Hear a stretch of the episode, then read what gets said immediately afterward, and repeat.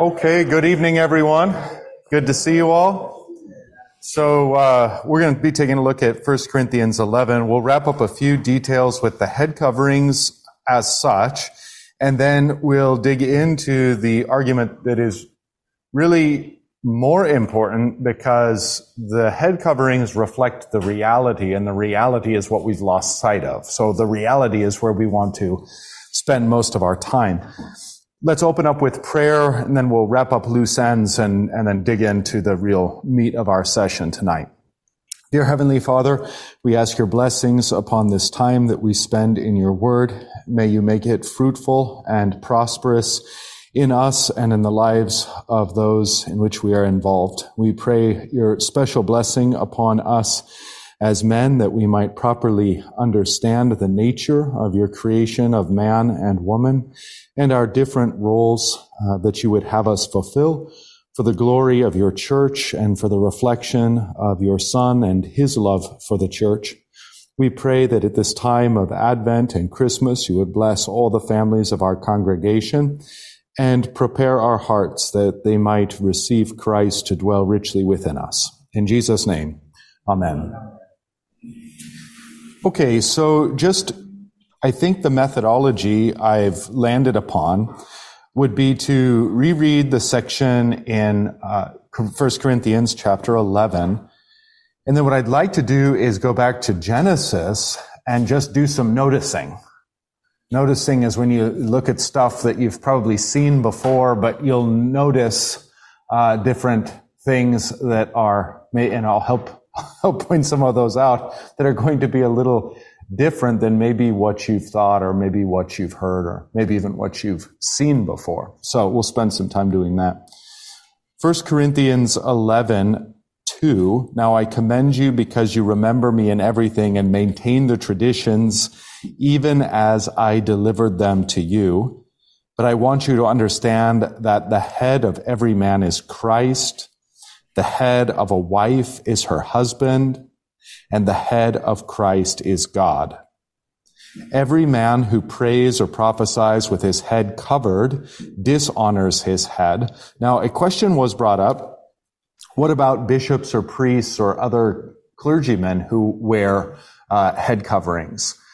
So if you go back to Leviticus, in fact, um, you'll see that the high priest and the other priests were instructed to wear head coverings. Exodus, uh, let me see, I've got it in my notes here somewhere. Too many notes. Exodus 29, 6 and Exodus 39 talk about head covering. So it's hard to represent the full gamut of uh, feelings and practices in regard to this in terms of the church and it's tough to know when and where clergy did wear head coverings and how late. Some evidence points to it being really rather late that head coverings came into the church itself, maybe even like 8th or 9th century. But who knows? It's just not something they're particularly focused on. I think the g- most general and broadly applicable rule would be that clergy were exempted and they were exempted as, as special representatives of God unto the people. That's, so I think that that's as close to a general rule as I was able to find. You'll find places where it's in clear uh, distinction from the Old Testament, them wearing, and the, the line of argumentation is now that Christ has come and our head has been revealed, then clergy shouldn't wear anything on their heads. Uh, you should find that kind of logic. But elsewhere, you'll find, no, the per, as I mentioned earlier, the clergy are, to use our language, in the stead of Christ, and so wear a head covering. Frequently, that head covering, especially early on, if you go back to the Old Testament, more resembles a crown than it does any kind of hood or veil.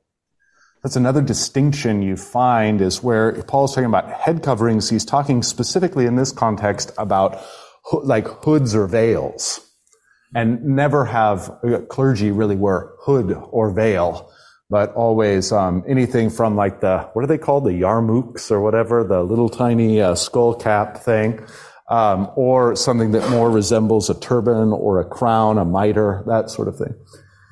That it's noted too in various times and places, even today, where clergy wear uh, head coverings in service, that at certain parts of the liturgies in the East and in the West, those are removed out of deference for this uh, this teaching and this reality. So that's the best I could come up with on that. Uh, you know, best I could research and discover for you. Not a super clear answer. Maybe the clearest is that clergy have by and large been seen as exempt from this take that for what it's worth. And, and I know that, that that's a great question and a difficult one to answer as it turns out. Okay, so that's uh, for every man who prays or prophesies with his head covered dishonors his head. But every wife who prays or prophesies with her head uncovered dishonors her head, since it is the same as if her head were shaven.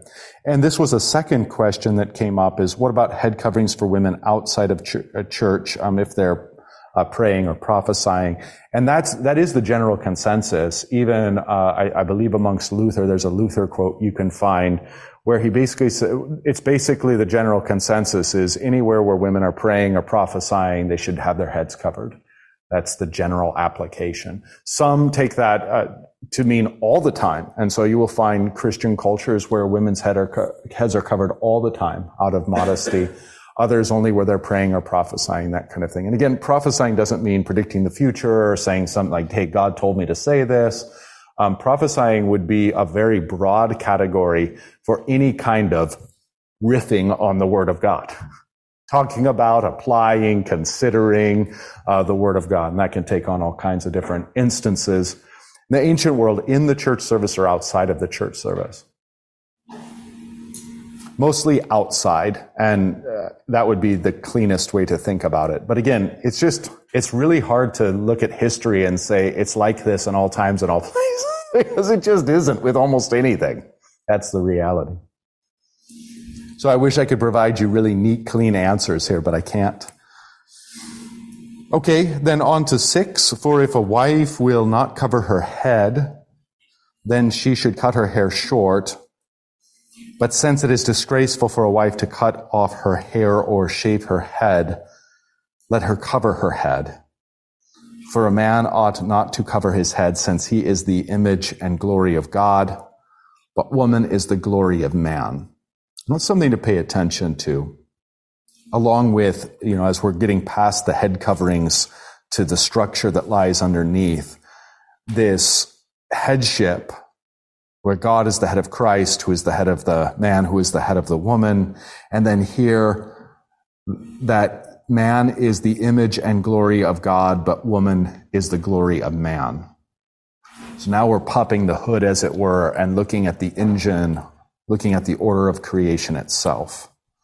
And Paul's going to go on in this vein, verse 8 and following, for man was not made from woman, but woman from man. So there's a primacy of man. And um, even in English, it's retained man and woman. Uh, in in the Hebrew, it's ish for man and isha for woman. So there's woman is derived from man. And then 10, that is why a wife ought to have a symbol of authority on her head. And he says, because of the angels. We talked about that last week. Nevertheless, in the Lord, woman is not independent of man, nor man of woman. For as woman was made from man, so man is now born of woman. So Paul sees this kind of beautiful asymmetry here. And all things are from God. Judge for yourselves is it proper, proper for a wife to pray to God with her head uncovered. Does not nature itself teach you that if a man wears long hair, it is a disgrace for him. But if a woman has long hair, it is her glory. For her hair is given to her for a covering. If anyone's inclined to be contentious, we have no such practice. That is, we won't, uh, if anyone's going to disagree with us, we have no such practice like unveiling yourselves, nor do the churches of God. Okay, so this final part is that a woman's hair, Paul's making an argument that the, that the length of a woman's hair itself serves as a kind of natural covering and then indicates that she should wear covering on her head when she's uh, praying or prophesying. And So that's, that's his rationale there. A man's hair is short. It's not his glory. And therefore that even indicates, naturally indicates that he should ha- pray and prophesy with his head uncovered. But that's a rather minor point. The major points are, say, um, verses 7 through 12 and verse 3. And those are the places where we really get the order of creation as a structure. Okay, any thoughts or comments before we jump back to Genesis and, and take a look there? Yes, sir. Question. So he's not really implementing anything here. It's just kind of like that's the way it already is, or it's already kind of playing out that way, or is he? Yeah, I think he's. I think he's nervous. He's probably hearing reports that this kind of thing is going on or might be going on. Okay. hmm And so he wants to get ahead of it. Yeah, I think that's. I think that that's probably an accurate representation of what the pastoral impulse is here. I, I, mean, for what it's worth, and I don't, I don't know that it's worth all that much, but a pagan practice at the time, Roman practice at the time, and you can find art that depicts this. Like they take the extra flaps of the toga. So when men were doing uh, their pagan worship, they take the extra flaps of the toga and pull it up over their head, a kind of hood or veil and um, pagan women would pray with their heads uncovered. So it is a reversal of that. So in a sense, it's countercultural, which also really mitigates against that argument that um, no, the the veiling of women and the covering of their heads and the making sure the man's head is uncovered is some sort of first century cultural thing. It's like no, the first century cultural norm in Moray was the opposite of that. So this is a countercultural, hey, they don't look at, even in their worship, though they don't know what they're doing, they're, they have subverted the order of creation, even in the nature of their worship. Pastor, I, I had a question. Uh, mm-hmm. You probably heard this many times before, but like in the movies that we see, mm-hmm. Jesus always has this long hair. Mm-hmm. I, I, I've just thought from reading this, before, well, you know, they probably got wrong. They're probably just like, you know, having a little fun. They figured maybe that's not really long. That's just kind of mid length. I'd be curious to to know what they actually did back then. Were they were they shaving their heads and then leaving the you know the little bits on the sides long? Almost, almost certainly not that. Uh, probably, probably, and I, I mean, again, this kind of research, in my estimation, just isn't worth very much because it just sort of depends on what little scrap of information you gleaned from some source that who, you know, who knows how reliable it is. And then you've built this theory. But it is a general consensus, I, I believe, that the hair um, was worn by Jewish males of the first century shorter than is commonly depicted in our movies. Be, be that as it may, and even if that weren't correct, um, there's not, no one ever finds in St. Paul or otherwise, like, okay, anything past 12 inches, let's say, is constitutes long hair. R- really, what constitutes long hair is when one starts looking effeminate. So that, it could be different for any person. I mean, it's just, the, and I know it's kind of like, um, I don't know, what's the difference between art and pornography? I know it when I see it. Um, that might be the same kind of thing. What's the difference between long hair that's acceptable and long hair that's not? You know when you see it. Um, one is uh, effeminate, the other is not. So I don't think that there is a hard and fast rule. There and there are exceptions to. I mean, there are exceptions to the length of hair, obviously, in the Nazarite vow. So Samson, like the manliest dude of the entire Old Testament, probably, uh, long hair. And there's exceptions to the head coverings too. As you look to the priesthood of the Old Testament, they all have. So again, I don't, it's just not going to be as clear cut, as white and black, as simple as we want it to be. There's just exceptions that sort of prove the general truth, the general norm. Yeah. Thank you. Yeah, great question. Okay, anything else we want to want to chat about? All right, then let's jump back to Genesis. And I'd like to, because Paul is really basing his argument on the order of creation. And I think we've done this or done something like this in this class before, but you know, it's so, It's so novel, it's so countercultural. If you're like me, it's going to take some time to sink in and to challenge uh, even what even what you've been you know what you've been taught or what you've grown up thinking. I know that that's been the case for me as I've read and reread these scriptures. It's like every single time another layer kind of comes off, and I see it differently than I once did.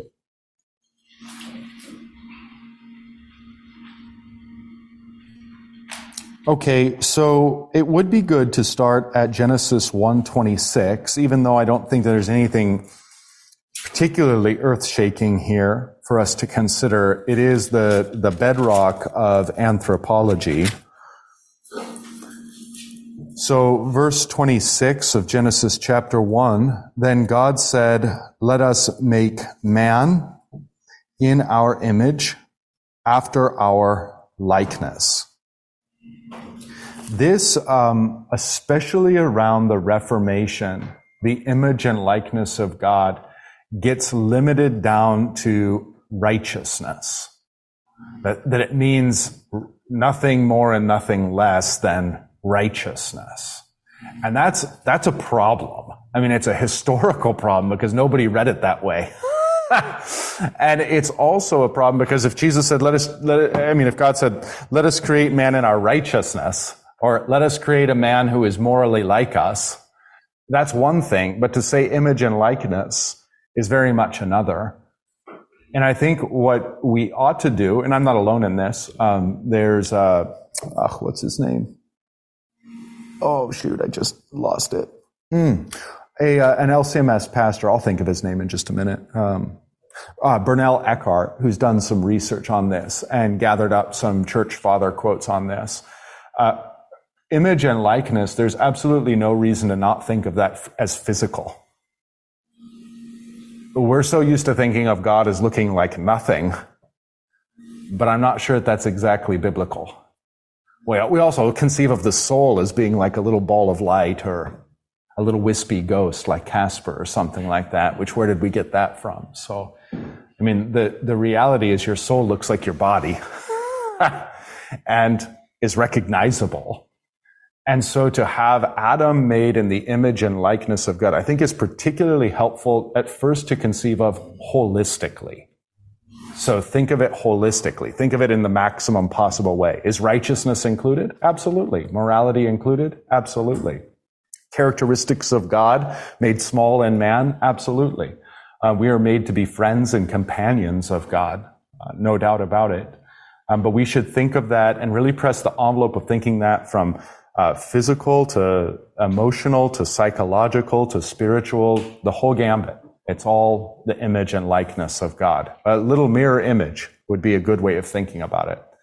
That's going to help you understand St. Paul and how St. Paul isn't contradicting uh, this passage, but is really expanding our understanding of this passage in 1 Corinthians 11.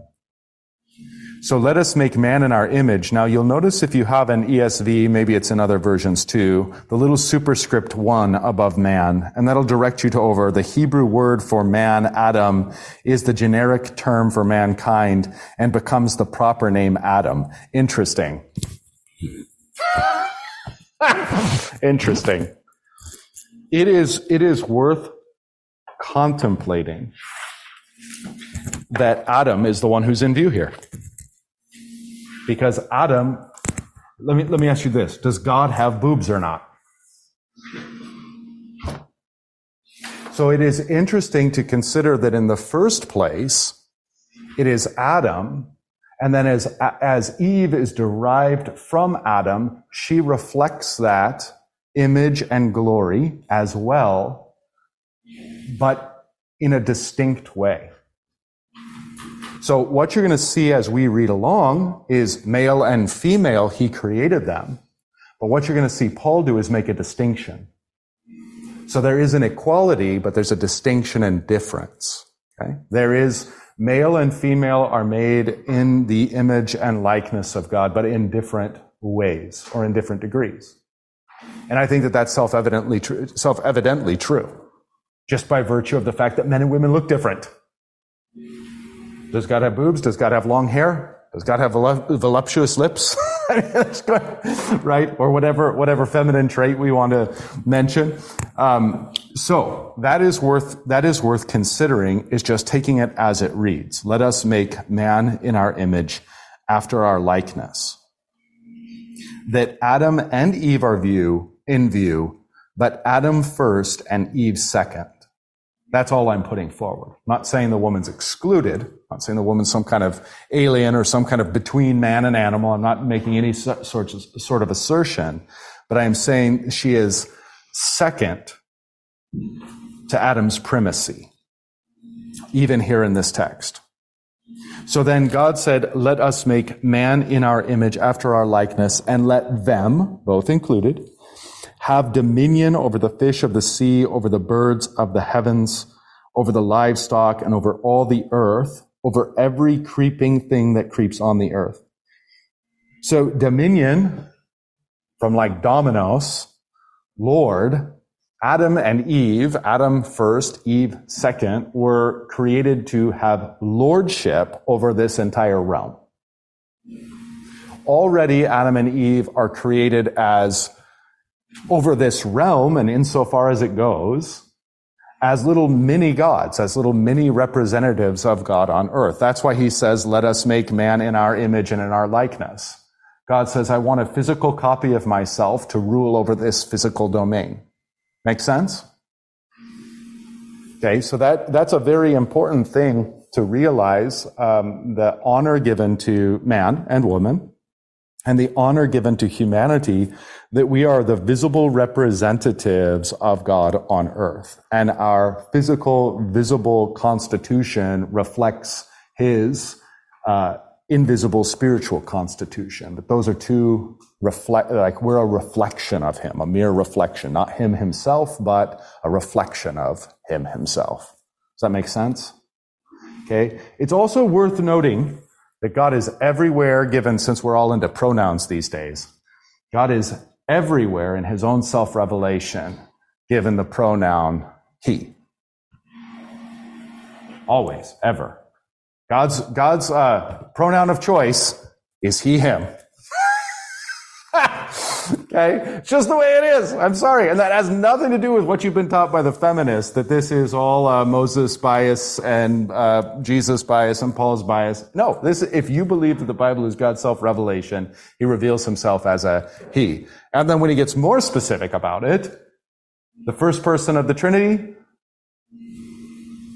Father, pretty sure that's a he. How about the second?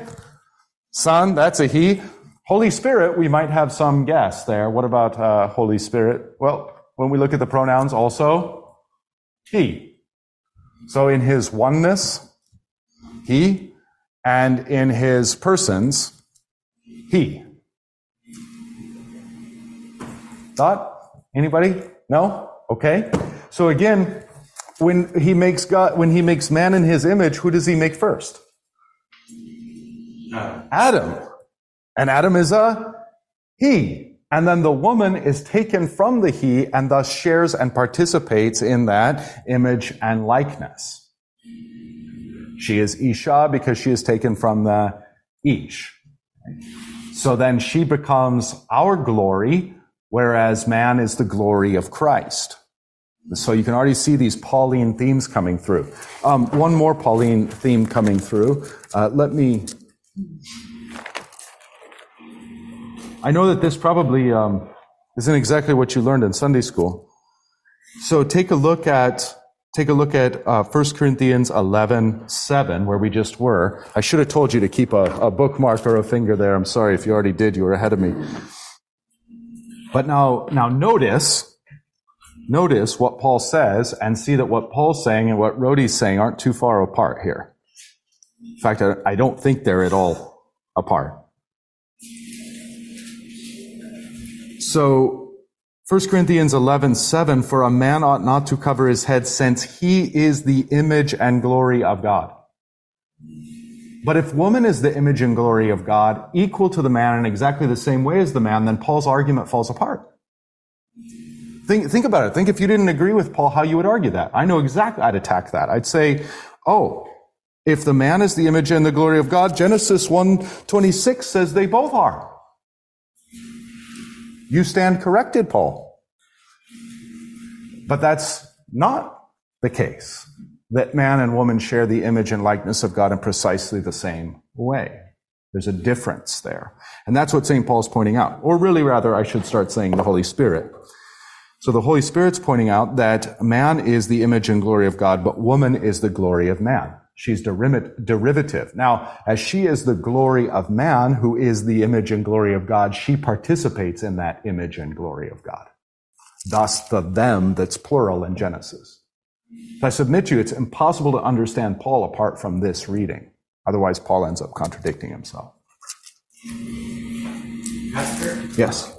When Paul later, I think it's later or maybe before, and have your neither be uh, either male or female, is that is there any type of change in the roles there?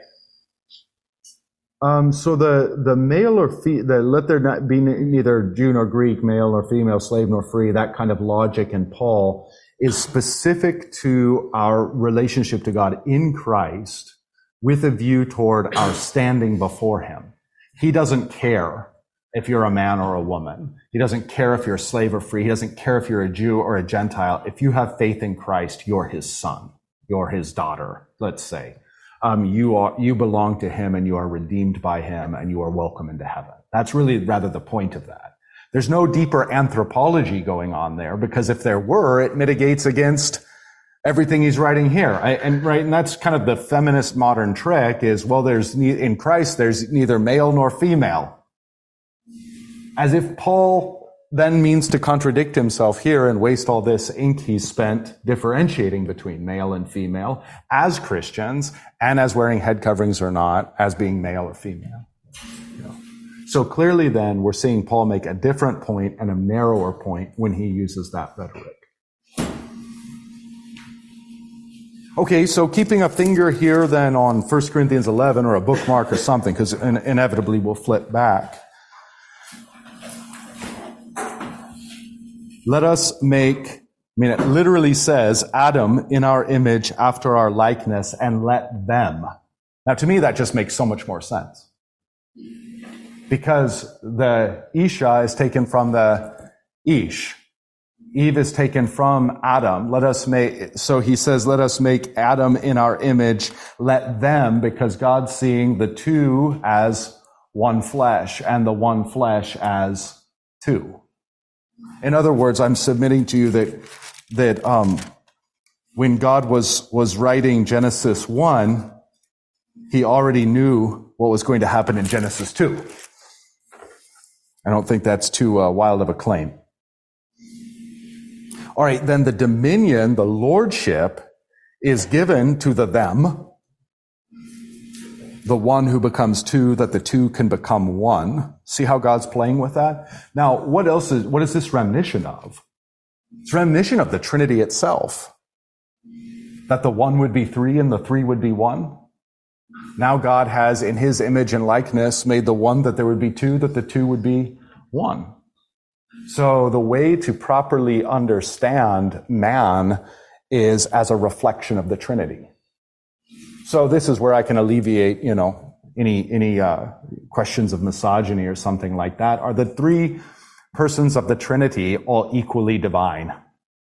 All equal in power, authority, glory, and worship? Yes, of course they are. Biblically, and we confess as much in the Athanasian Creed.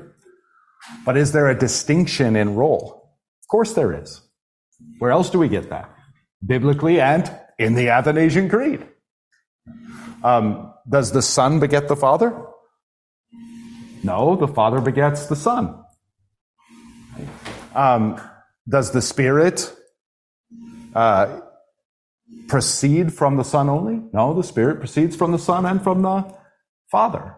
So the Father is the one who begets, the Son is the one who is begotten, and the Spirit is the one who proceeds. So there's a distinction, a difference uh, and an economy amongst the persons, an ordering amongst the persons. Let me put it this way: Does the um, does the Father pray to the Son? No, the Son prays to the Father. There's that sense of hierarchy or order within the Trinity itself. So then that reflects on humanity that man and woman are equally given dominion over the earth. Uh, man and woman are equal in their being creatures of God, equal, and they're being redeemed by Christ, equal, and they're being enlightened by the Holy Spirit, equal in their end salvation, and yet very distinct and even hierarchically ordered in distinction via economy. And all of these mysteries, the mystery of, of anthropology reflects the mystery of theology proper, that is the nature and essence of the Trinity, of the Godhead itself. Make sense? Okay, so that's our pattern, and that's how we're going to keep ourselves from falling into any kind of heresy. And I'm not doing any eternal uh, subordination of the Son for those of you tracking that art, that debate. What an obnoxious debate! I'm not doing any of that. Um, I'm talking about the Athanasian Creed, um, less than God with respect to His humanity, equal to God with respect to His divinity. Okay, that's my take on that. All right, so then um, just back to Genesis 1, and now let's pick up at 27.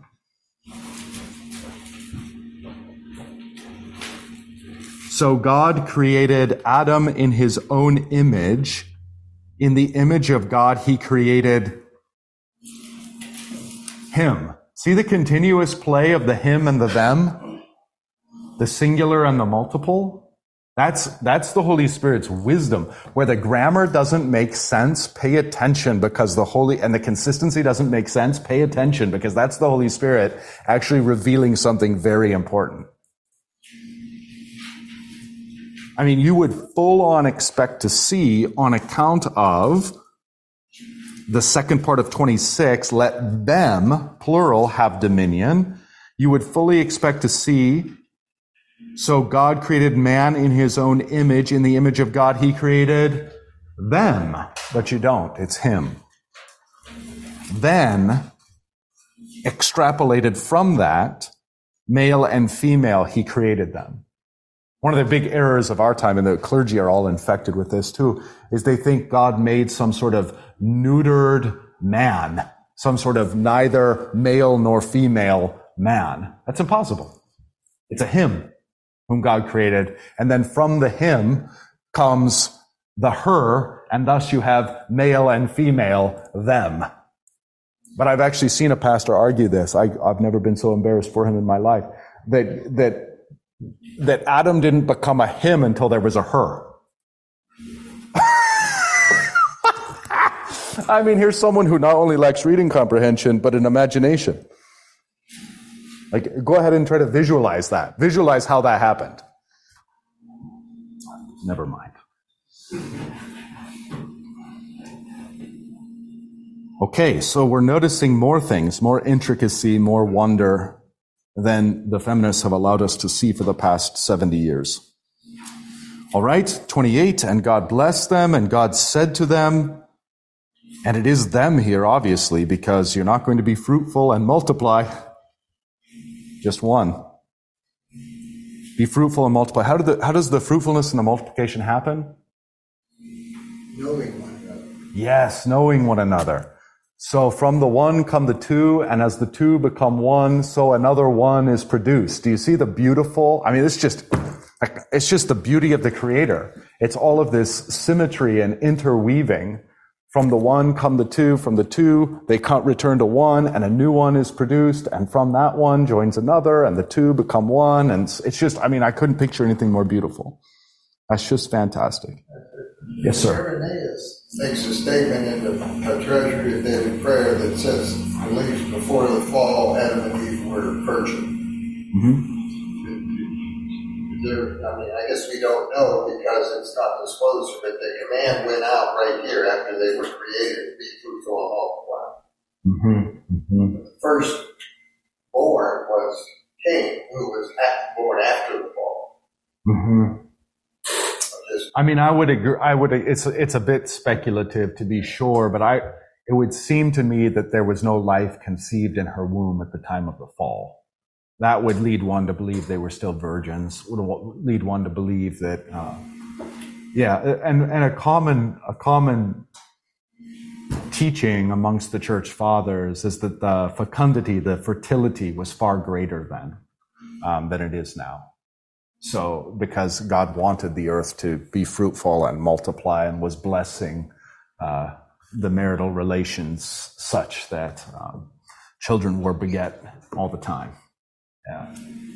So that's about all I can, yeah, offer there. I don't, I don't know. I guess I would generally agree with Irenaeus, and I would find him, to the best of my knowledge, in the mainstream there, mm-hmm. that they hadn't consummated their marriage till after the fall. Yeah. So that, that would mean like the first knowing is like, I think it's even like Adam knew his wife, uh, chapter 4, verse 1. That would constitute the first knowing, according to Irenaeus. And I think that that's the mainstream. Okay, so the them are to be fruitful and multiply by the two becoming one flesh once more, and to fill the earth and subdue it.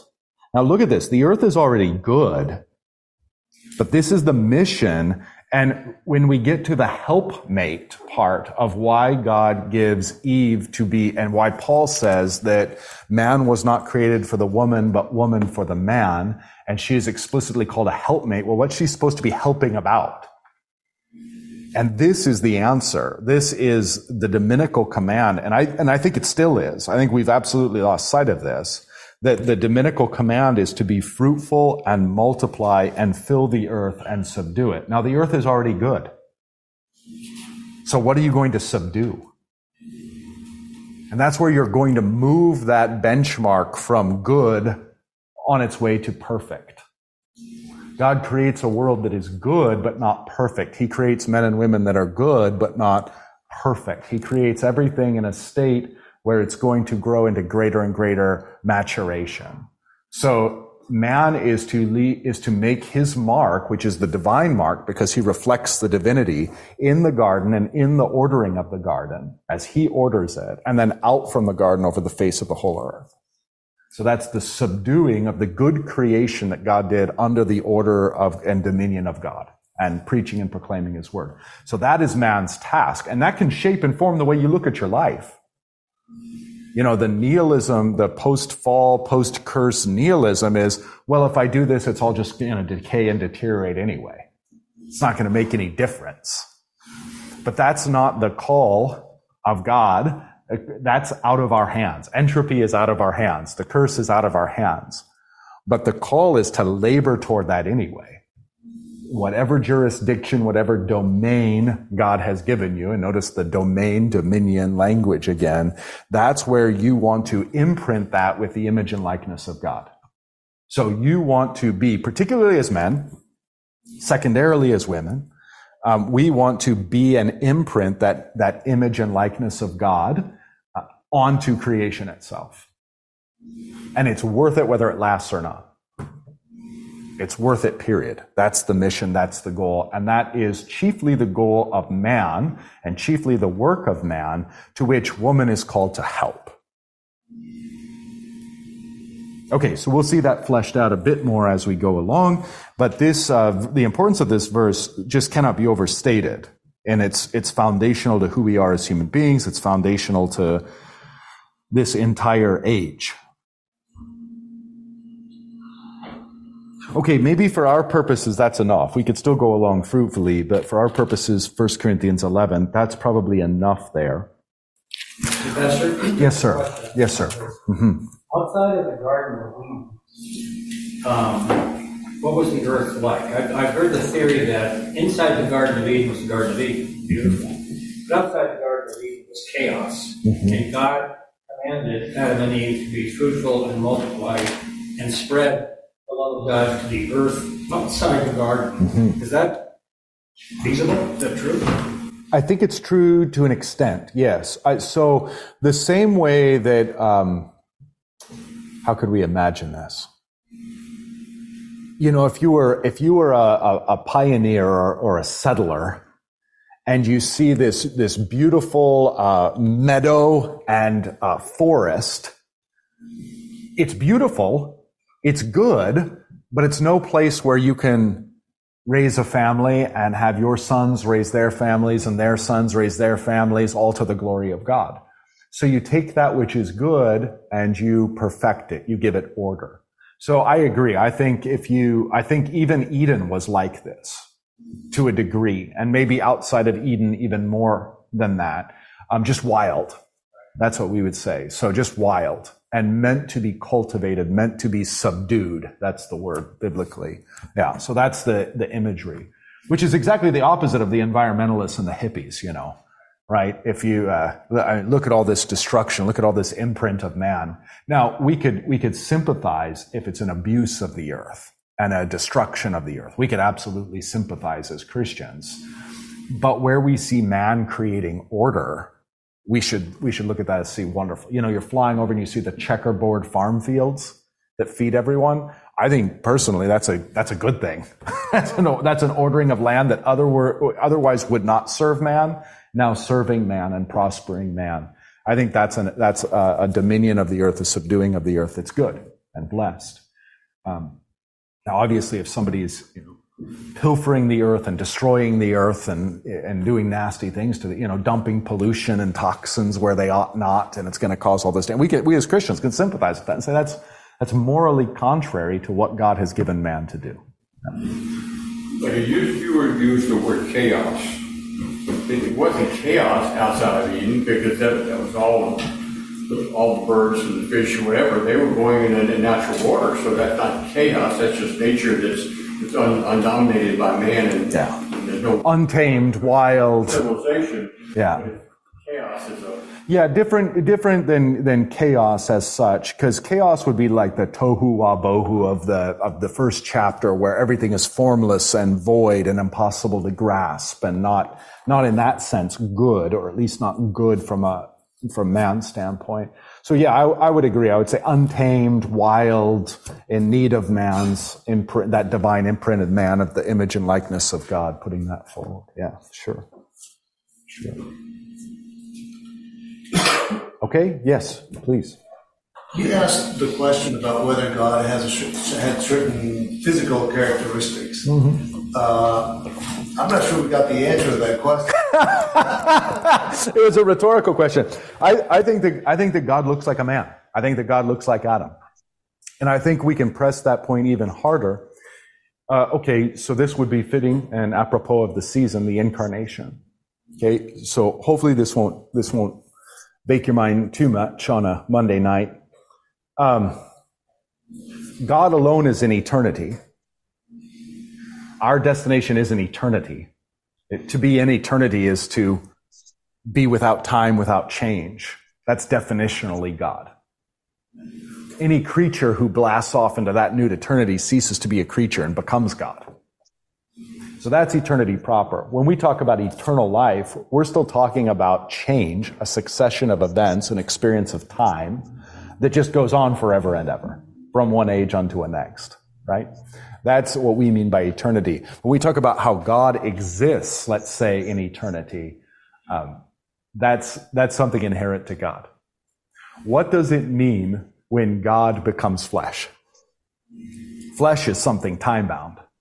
Born of Mary in time, begotten of God outside of time. So then, that means that as the incarnate one, he is both bound to time, born around the year zero or two or six or whatever you think. And also, though, born and yet man outside of time. So he is always and ever the incarnate one.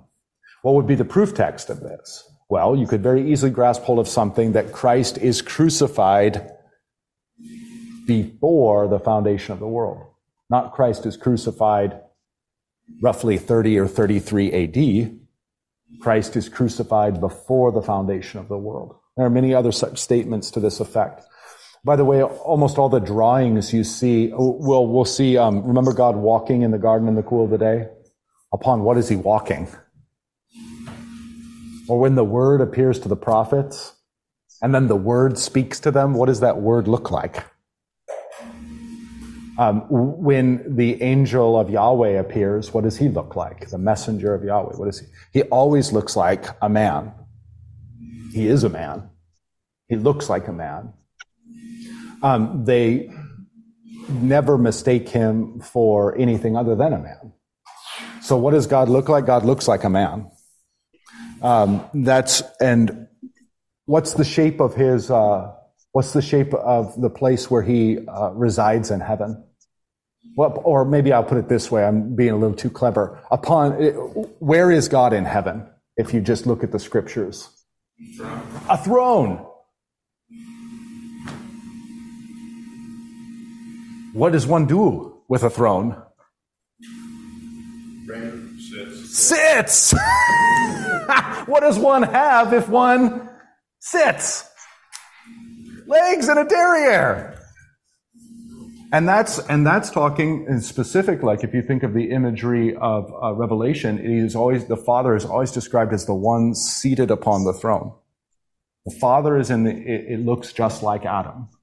The Son we know looks just like Adam because he's incarnate, and he is incarnate in time and outside of time, before the foundation of the world and in the time of the world. Both are absolutely true. They have to be true. Otherwise, you don't have a true incarnation. If you don't have eternal God enfleshed in the, in the time-bound flesh of Jesus, you don't have a true incarnation. You've got something else that's easier for your mind to grasp, but you don't have a true incarnation.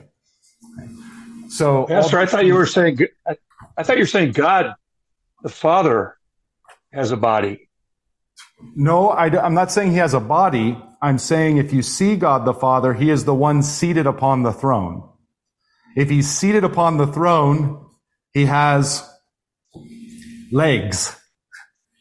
And he sits. And there's armrests on the throne, no doubt, so he has arms. We're even told he has arms. In, um, where is it that the, uh, in Daniel 7, I believe, we can find it fast enough.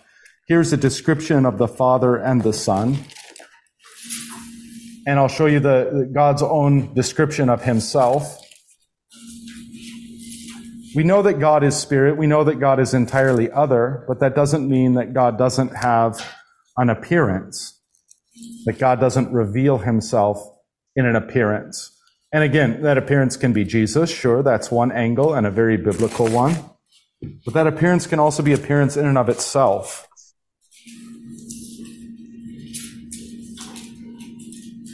Um, Daniel 7 9 is interesting to study in this vein.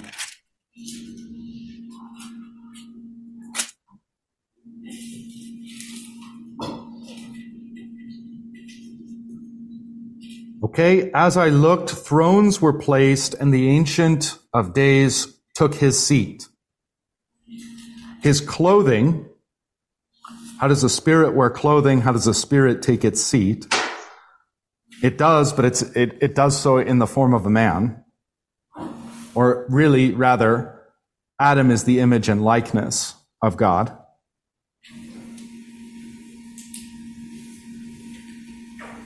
And the hair of his head like pure wool. His throne was fiery flames. Its wheels were burning fire. A stream of fire issued and came out from before him. A thousand thousand served him and ten thousand times ten thousand stood before him. The court sat in judgment and the books were opened. I looked then because of the sound of the great words that the horn was speaking. And as I looked, the beast was killed and its body destroyed and given over to be burned with fire. As for the rest of the beasts, their dominion was taken away, but their lives were prolonged for a season and a time. I saw in the night visions, and behold, with the clouds of heaven, there came one like the Son of Man. Do you remember Jesus saying, from now on, you will see uh, on the clouds or coming in the clouds the Son of Man, or the Son of Man coming in the clouds? I wonder what he was talking about. And he came to the Ancient of Days and was presented before him. So we can be certain then that this figure is not identical to the Ancient of Days. You have two divine figures here. And notice, well, the other one is sitting on his seat and wearing clothing and has a head. This one looks like a Son of Man. So we already know what he looks like. The Father and the Son look like human beings, or rather, human beings look like the Father and the Son. Adam is made in the image and likeness, and Eve shares in that because she comes from Adam. Make sense? So very clearly, do I think that God has uh, uh, boobs? No. no, I don't.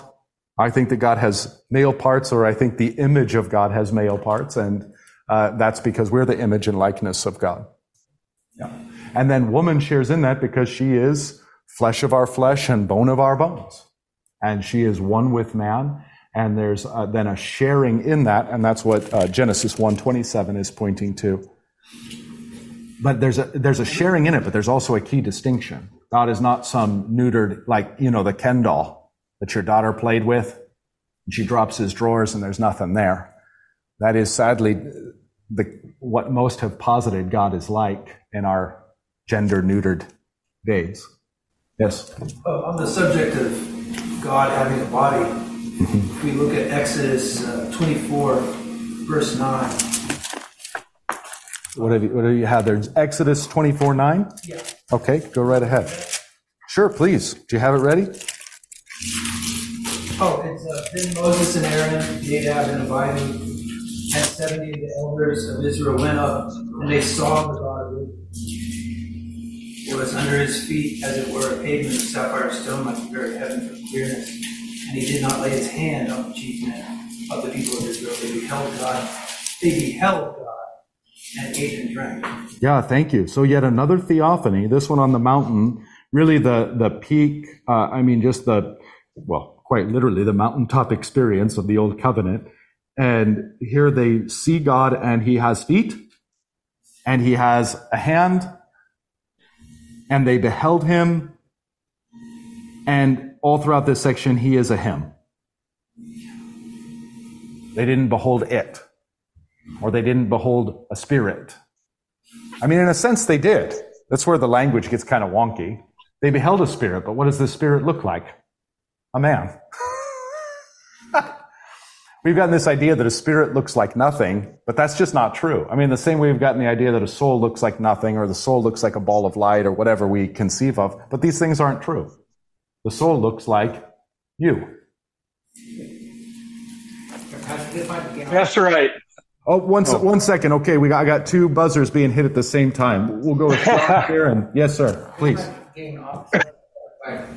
Are we talking about the pre-incarnate Christ? We hear that. Yeah, don't worry about the pre-incarnate Christ so much. I mean, it's it's true enough that from a time-bound perspective, we can say there was a time in which he wasn't a man, and now there is a time from which he is. But that's a time-bound perspective, and I don't know how helpful it is. Okay? Because even prior, so let's go with that. Even prior to his incarnation, what does Jesus look like? A man. A man. All the way through the scriptures. Well, and he says, let us make man in our image. Mm-hmm. Yeah, exactly. And the image and likeness is encompass- encompassing. Yeah, entire. That's my take. And I think that's the Bible's take.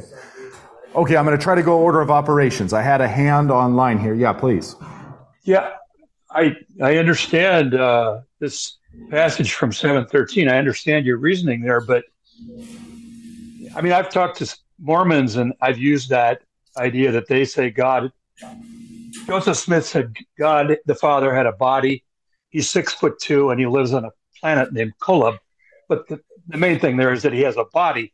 So I've always used that with Mormons saying, well, God is spirit. God the Father is spirit, does not have a body no one could see uh, God and live, according to Moses, right? And, uh, but the, the, the, the point is, my my ESV Bible here, the, the note on Ancient of Days references see Revelation 1 7, and that's clearly talking about Jesus, so they've got it wrong.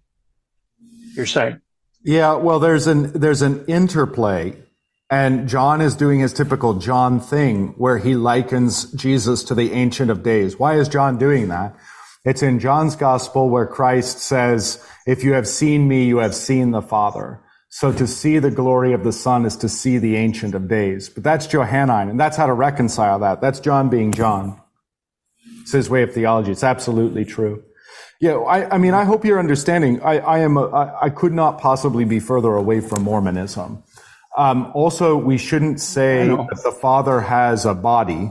Um, he appears bodily. That would be a better way of putting it.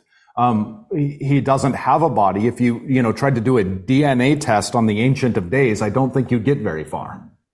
Okay. So we're not interested in saying the Father has a body. Now we know the Son has a body. Not interested in saying the Father has a body or the Holy Spirit has a body. Um, but what we are interested in, in seeing biblically is that when you look at the Father, you don't see nothing. You see one seated upon the throne. And you see one who has figures that resemble that of a man. Okay, so you know the same. This this will take us into a kind of metaphysical uh, way of thinking, um, but you know to some degree it's it's helpful. We as human beings obviously have uh, have bodies and those bodies have certain characteristics, but even our souls have certain characteristics and souls can be seen. There are examples of that in the Bible where souls are seen. In Revelation, we're seeing souls. And then, um, likewise, angels that are ministering spirits. That's what an angel is. Ontologically, an angel is a spirit, not an angel. Angel is its office. Angel is a messenger of God. So ontologically, an angel is a spirit and those spirits yet can appear bodily. Okay? So this should be hopefully frying some of our really simple Sunday school based categories and getting us into a little more metaphysical maturity. And then we can see that at the height of all of this is God who is spirit and yet appears in shape and form. And that shape and form is very much akin to the image and likeness of Adam and then by extension, the image and likeness of Eve, of man and woman. Just to a closer degree, man than to woman, but man and woman both share in the image and likeness in general, just specific, it's Adam. That's why God doesn't show up with all the sexual organs or all the sexual characteristics of uh, both sexes.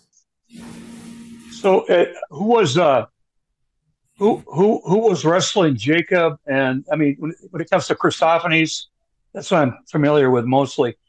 And who who was wrestling Jacob and put his hip out of socket? And and, who was at the Oaks of Mamre with uh, Abraham?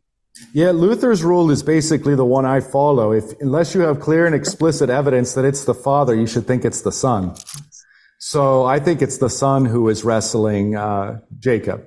Uh, and especially because um, what do you ask my name, seeing that it is wonderful? And since we're in Advent, remember from Isaiah the names of the Christ? Yeah, and but not just wonderful counselor, there should be a comma between those. And grammatically, there is a comma between those. Wonderful is one title, counselor is the next title. So Christ is called the wonderful, and he says, Why do you ask my name, seeing that it is Wonderful. Wonderful is the name of Christ. So there would be definitive proof in this case that uh, Jacob is wrestling with Jesus. It's just great. it's just the best. Israel means one who wrestles with God, and we are the new Israel, which is why that's, you know, so coming up this Wednesday, we'll talk about tentatio, and tentatio is just a, a, a fancy Latin word for wrestling with God. God promises, God afflicts. God puts it in, his, in our hand and then tries to take it away. Fathers do this with their sons. Why? Because we love them and we want to make them strong and we want to have fun with them. And we want to teach them they can trust us. And we want to teach them how they can be strong and have fun and teach others. So that's the whole po- point and purpose of wrestling. Jesus wrestling with Israel, God's wrestling with us, us wrestling with our own children and those we love. Okay, my alarm went off. I'm out of time. My MacBook's uh, battery is telling me I've got maybe less time oh to have the Lord's Prayer, but let's have it anyway. And uh, let's just say um, after we get back from our break, which will be um, not so the eighth, we're off. It'll be the Monday after that. We'll jump back in. That'll give you plenty of time to digest all this, think on all this, uh, Google it up, research it, and we'll come back and reconvene and, and chat all the more. All right, let's close with prayer. Our Father, who art in heaven, hallowed be thy name. Thy kingdom come, thy will be done, on earth as it is in heaven. Give us this day our daily bread, and forgive us our trespasses, as we forgive those who trespass against us. and lead us not into temptation, but deliver us from evil. For thine is the kingdom, and the power, and the glory, forever and ever. Amen.